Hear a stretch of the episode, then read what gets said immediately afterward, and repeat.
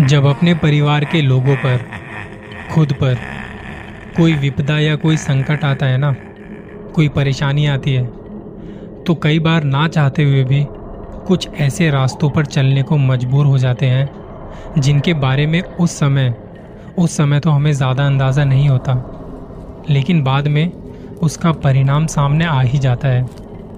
बहुत बार वो परिणाम आपके पक्ष में होते हैं, लेकिन ज़्यादातर परिणाम आपके विरुद्ध होते हैं।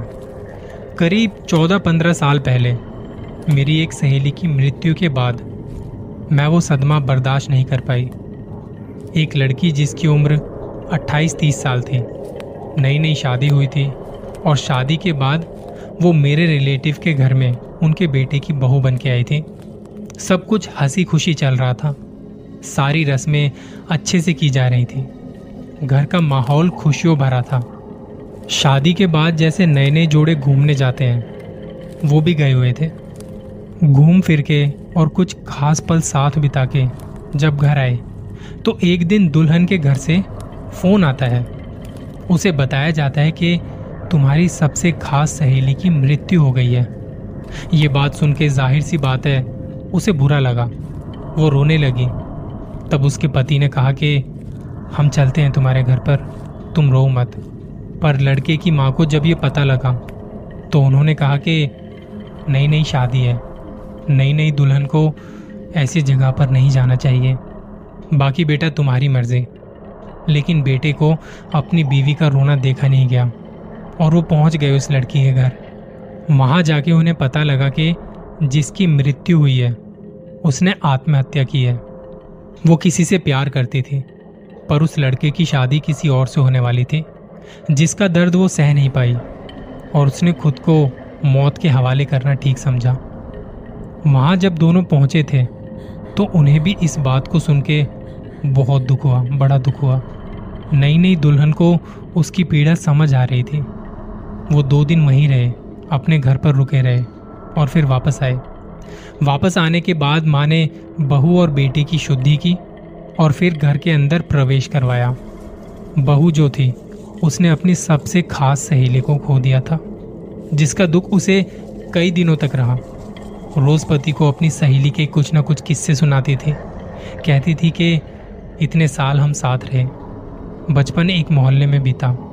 स्कूल, कॉलेज सब साथ किया और अब उसके बिना मेरा जीना बड़ा मुश्किल सा लग रहा है, क्योंकि मेरी सुख दुख की साथी थी वो। अब धीरे धीरे कुछ दिन बीते और इस बात को भूलने लगे ये लोग। पर अब इस लड़की में जो नई नई दुल्हन बन के आई थी घर में, उसमें बहुत सारे परिवर्तन आने लगे। वो चिड़चिड़ी सी रहने लगी। काम करने में उसका मन नहीं लगता था। रात को नींद नहीं आती थी। दिन भर सोती रहती थी। खाना कभी तो बहुत सारा खाती थी तो कभी कुछ नहीं। वो कभी नॉनवेज खाती तक नहीं थी, लेकिन अब उसने नॉनवेज खाना शुरू कर दिया था। पति उसकी सारी हरकतों को नोटिस कर रहा था। उसने ये बातें अपनी माँ को बताई। माँ ने कहा कि, बेटा, मैंने भी देखा है। तू एक काम कर, अपने फैमिली डॉक्टर को दिखा दे एक बार। वो दवाई वगैरह दे देंगे, वो ठीक हो जाएगी। तू चिंता ना कर। माँ को पता तो था कि कुछ गड़बड़ है, पर उसने अपने बेटे को कुछ ऐसा वैसा नहीं कहा। बेटा डॉक्टर के पास लेके गया। डॉक्टर ने चेकअप किया तो सब ठीक था। बस कहा कि थोड़ा रेस्ट करो, क्योंकि तुम्हारा शरीर ना थका थका सा लग रहा है। कुछ दवाइयाँ लिखी और वो वापस घर आ गए। जैसे जैसे डॉक्टर ने कहा था, उन्होंने दवाइयाँ लेना शुरू किया। दिन में तो दवाई लेने में कोई दिक्कत नहीं होती थी, लेकिन रात को जब वो दवाई लेती तो उसे उल्टी हो जाती और उसके बाद वो बस बेड पर पड़ी रहती। आँखें खोले हुए चीज़ों को देखती रहती। एकदम चुपचाप, एकदम शांत। उसका पति ये सब देख के बहुत परेशान सा रहने लगा। कुछ दिनों की ऑफ़िस से छुट्टी लेके उसने सोचा कि घर पर उसके साथ रहेगा। उसके साथ रहना ठीक समझा। वो उसकी देखभाल करता, खाना खिलाता था उसे, बहुत सारी उससे बातें करता था। लेकिन रात को वो अजीब सी हो जाती थी। एक दिन लड़के की माँ ने सोचा कि अपने घर के पास वाले पंडित जी के पास जाएँगी और बहू के बारे में कुछ उपाय पूछ के आएँगी। वो गई पंडित जी से मिलने और उन्हें बताया सब कुछ जो हो रहा था।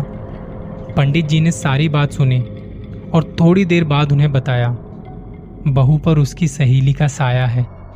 ये बात सुनते ही माँ की हालत खराब हो गई, क्योंकि अब तक उसे लग रहा था कि उसकी तबीयत मौसम के बदलाव से गड़बड़ हुई है। और अब पंडित जी की बात सुन के उन्हें समझ आया कि जिस दिन उसकी सहेली की मौत हुई थी और जब दोनों वहाँ गए थे, उसके बाद से उसके शरीर में बदलाव आए हैं। पंडित जी ने कुछ उपाय बताए और वो वापस घर आ गई।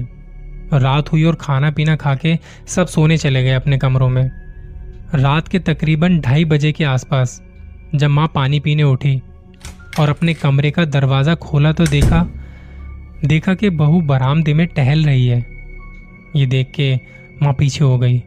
दरवाज़ा वापस से बंद किया और पसीना पसीना हो गई थी। सोच ही रही थी कि इस वक्त बहू क्यों टहल रही है? माँ ने अपना फ़ोन उठाया और बेटे को फ़ोन लगाया। बेटे ने थोड़ी देर में माँ का फ़ोन उठाया। कहा कि, माँ, क्या हुआ इस वक्त? फ़ोन कर रही हो? तो माँ ने बताया कि, बेटा, मैं अभी पानी पीने उठी थी। तो देखा कि बहू बरामदे में टहल रही है। ये कोई टाइम है टहलने का? बेटे ने कहा, क्या हुआ माँ? तुम्हारा वहम होगा। वो तो सो रही है मेरे साथ में ही। बेटे की बात सुन के माँ की साँसें चढ़ने लगी और उन्होंने दरवाज़ा दोबारा से खोल के देखा। देखा तो बरामदे में अब कोई नहीं था। अब माँ की प्यास वैसे ही बुझ चुकी थी और नींद भी आने का नाम नहीं ले रही थी। अगले दिन माँ ने अपने पति को और अपने बेटे को सारी बात बताई। दोनों ने कहा कि कोई बुरा सपना देखा होगा और इस बात को टाल दिया। पर माँ के दिमाग में ये बात शायद साफ़ थी कि उन्होंने बहू को ही देखा था और पंडित जी ने भी कहा था कि उसके ऊपर कोई साया है। दिन भर का काम निपटाने के बाद रात हुई। सबने साथ बैठ के खाना खाया और माँ की नज़र बार बार बहू पर जा रही थी। वो एकदम नॉर्मल लग रही थी। कोई अजीब बात नहीं थी। खाना खा के और थोड़ी देर बातें करने के बाद सब अपने अपने कमरों में सोने चले गए। माँ ने एक बार कमरे में जाने से पहले पलट के बहू की तरफ़ देखा तो देखा कि बहू उन्हीं की तरफ़ देख रही है और हंस रही है, बड़ी अजीब तरह से। माँ ने खुद को जगाया और अपने कमरे में चली गई। आधी रात के वक्त जब बहू बेटे सो रहे थे तो माँ को बेचैनी सी होने लगी। बेटे को फ़ोन किया और कहा, मुझे डर लग रहा है, तू एक बार यहाँ आ जा।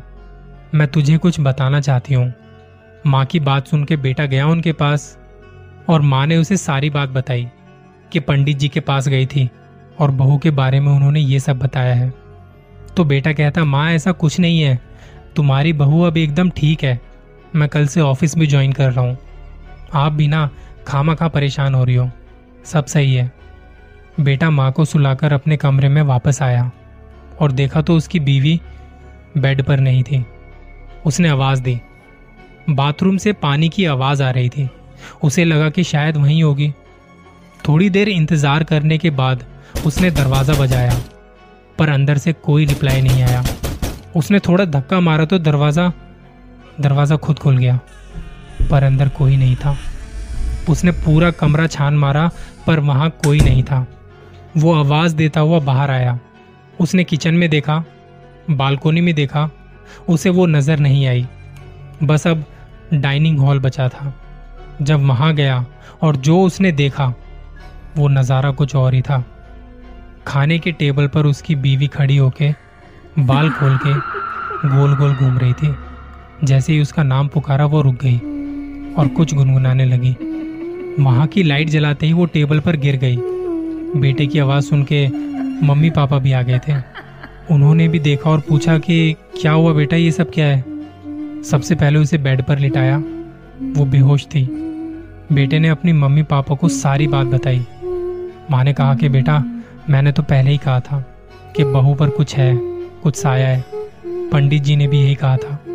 जैसे तैसे रात निकली और अगले दिन देखा तो बहू का शरीर नीला पड़ चुका है। उसकी बॉडी पर नीले नीले रंग के निशान बने हुए थे। जैसे किसी ने उसको बहुत चोट पहुंचाई हो। माँ ने अब पंडित जी को घर पर ही बुला लिया और पंडित जी ने सब कुछ देख दाग के कहा, बहू को बचाना मुश्किल है। इसे किसी तांत्रिक को दिखाओ। वही कुछ कर सकते हैं।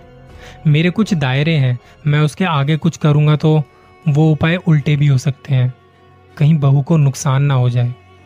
पंडित जी ने अपनी जानकारी में जो तांत्रिक थे, उनका पता बताया और उन्हें जाके वहाँ सारी बात बताई। वो उनके साथ वापस घर आए। उन्होंने बहू की हालत देखते ही कहा, इसके पीछे इसकी सहेली पड़ी हुई है। वो इसे अपने साथ ले जाके ही रहेगी। कुछ भी उपाय करना बड़ा मुश्किल है। फिर भी अपनी तरफ़ से कोशिश करके देखूँगा मैं। अब घर वालों के चक्कर कभी डॉक्टर के यहाँ लगते तो कभी तांत्रिक के यहाँ। डॉक्टर कहते कि रिपोर्ट नॉर्मल है और तांत्रिक कुछ और ही बताते थे। दिन बीतते गए और बहू कमज़ोर पड़ती गई। कोई भी उपाय काम नहीं कर रहा था। एक रात पूरा परिवार बहू के साथ बैठा था, क्योंकि बहू ने कहा कि मुझे डर लग रहा है। आप लोग मुझे अकेले मत छोड़ के जाना। कभी तो वो अजीब सी हँसी हंसने लगती तो कभी रोने लगती। घर वाले उसकी ये हालत देख के अपने आँसू नहीं रोक पा रहे थे। तांत्रिक को भी घर पर बुलाया हुआ था। वो अपने उपाय कर रहे थे। आधी रात के वक्त बहू के बदन में ज़ोर ज़ोर से कंपन होने लगे।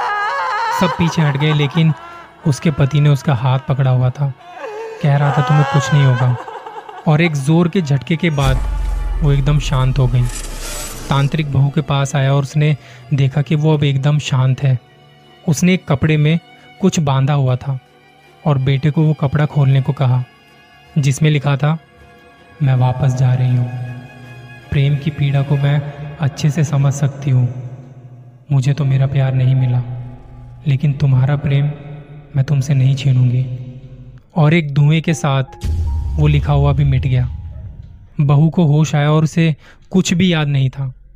घर वालों ने तांत्रिक के आगे हाथ जोड़ के उनका धन्यवाद किया। उन्होंने एक घर को उजड़ने से बचा लिया था। ये तंत्र मंत्र की दुनिया बड़ी बड़ी ही शक्तिशाली होती है। अगर इसका सही काम के लिए इस्तेमाल किया जाए तो एक मुर्दे में भी जान फूक देती है। लेकिन अगर गलत हाथों में आ जाए तो बस जल्दी मिलूँगा किसी और कहानी के साथ। अपना ख्याल रखिएगा।